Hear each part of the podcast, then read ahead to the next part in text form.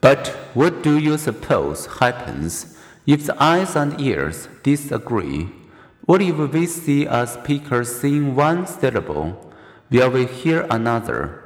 Surprise! We may perceive a third syllable that blends both inputs. Seeing the mouth movements for GA while hearing BA, we may perceive DA. This phenomenon is known as McGurk. After its discoverers, Scottish psychologist Harry McGurk and his assistant John MacDonald, for all of us, lip reading is part of hearing. Touch also interacts with our other senses. In detecting events, the brain can combine simultaneous touch and visual signals thanks to neurons projecting from the somatosensory cortex back to the visual cortex. Touch even interacts with hearing. One experiment blew a puff of air on the neck or hands as people heard either these sounds or the more airless sound ba or da. The result? People more often misheard ba or da as pa or ta when played with the faint puff. Thanks to sensory interaction, they heard with their skin.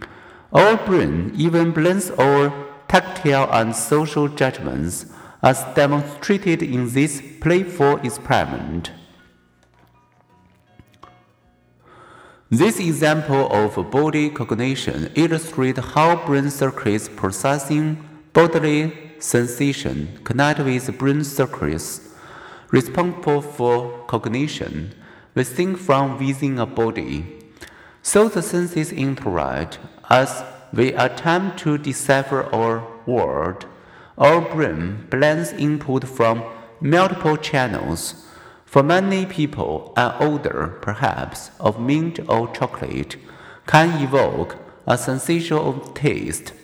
But in a few select individuals, the senses become drowned in the phenomenon called synesthesia, where one sort of sensation involuntarily produces another.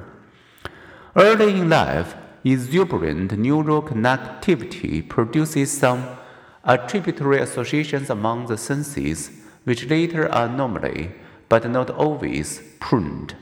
Thus, hearing music may activate color sensitive cortex regions and trigger a sensation of color. Since the number 3 may evoke a taste sensation, those who experience such a sensory shift are known as synesthetes.